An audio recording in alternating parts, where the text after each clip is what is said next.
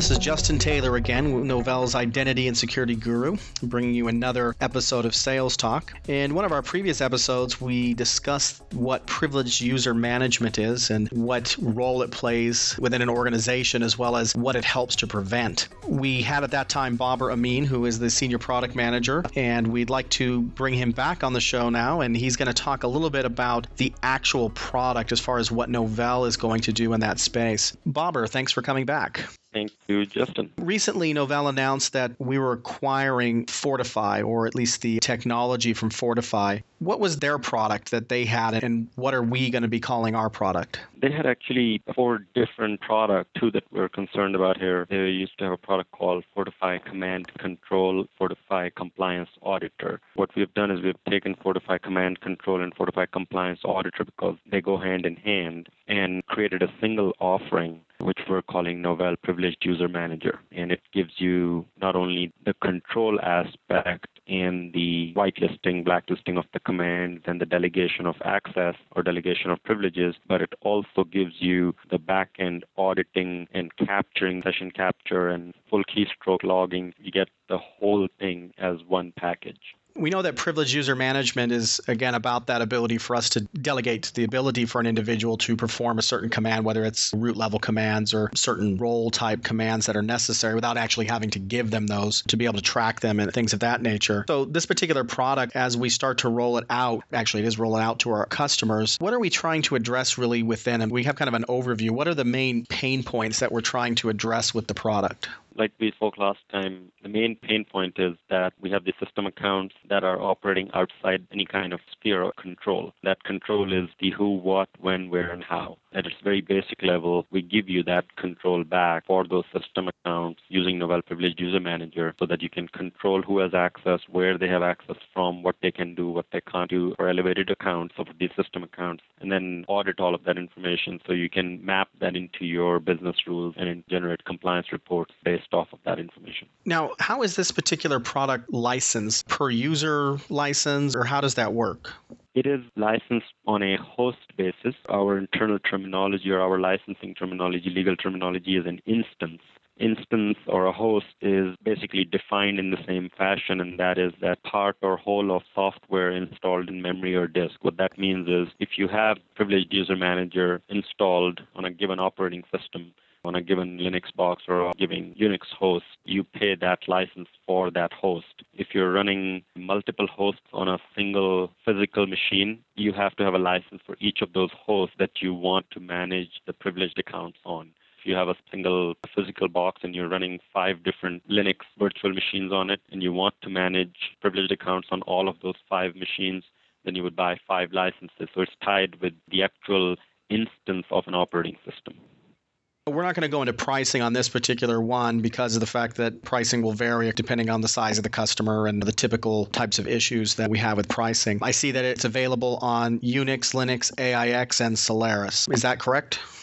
Unix, Linux, AIX, Solaris, Tru64. On the Linux side, it covers both Red Hat and SUSE Linux and pretty much any other flavor of Linux that's also available out there. One thing that I know that when this was first introduced, some individuals had some questions about how this is going to compare with Sentinel because we know that in Sentinel we have the event management system so I can actually see what's really taking place on the line. How do we differentiate between Privileged User Manager and Sentinel? That's a very good question. And I guess if I have to distill it down, it, it comes down to this. Sentinel lets us gather and normalize events and then correlate the separate, disparate, logical, physical, temporal events and correlates them and provides real-time remediation. Whereas Privileged User Manager actually allows us the control on the commands as to who's authorized to run at what time from what location. So there's a very distinct difference between the authorization of commands or authorization of activity versus monitoring of events that are happening in response to activity. So we're really controlling just at the keystroke level here what this individual can really truly do. So it's it's more of that control at the actual point of enforcement uh, versus just the monitoring. And would that be a, a good way to put it? Yes, looking at an event versus intercepting a command. Sentinel can do real time correlation and remediation, but it's based on two events showing up at the same time. And if they don't match, there is a cure or remediation that kicks off. In this example, with Privileged User Manager, we're not worried about the events. We're worried about what is happening at that point, what the user is typing, and, and doing a real time check against policy, whether that command is allowed, whether that action is allowed, whether that action is allowed from a particular place whether action is allowed for a particular user. And then once that action is taken care of or is allowed, then we also log that action for review at a later time. So those logs can then feed into Sentinel, and we can have a second level of correlation based on the events coming from keystroke logging and say from a building physical system. So it's kind of that trust but verify type of solution. So privileged user manager, we're trusting is doing it, but Sentinel's more that verification that yes, this actually is what took place um, on that system. So we obviously have some different integration points here because we know that Novell obviously now is touching just about every single pain point within a, a, customer when it comes to managing their users and security. Is there a way, or as we look towards the future here, would integration between something, let's say Identity Manager and Privileged User Manager, be possible? There is some integration that's already available, and that comes from the fact that we can provision users automatically to Unix Linux systems with our Identity Manager product. As we move forward, one of the first things we'll want to do is to have a better integration for the keystroke events that are captured. We can start feeding that into a single Sentinel instantiation if a customer is using Sentinel also. So normalize the taxonomy and then look to see what are the different pain points that we can solve even more to better integrate, say, Access Manager and Identity Manager and Privileged User Manager. We're always looking to see how to make it easier and better and give more information back to our users. I know that there's a lot of different competitors out there in this space. Maybe just at a high level here, you could give us some of the key differentiators that will really put Novell's Privileged User Manager a step above those competitors. Absolutely. Most of the competitors out there will do similar things in terms of keystroke logging and they'll also do session capture.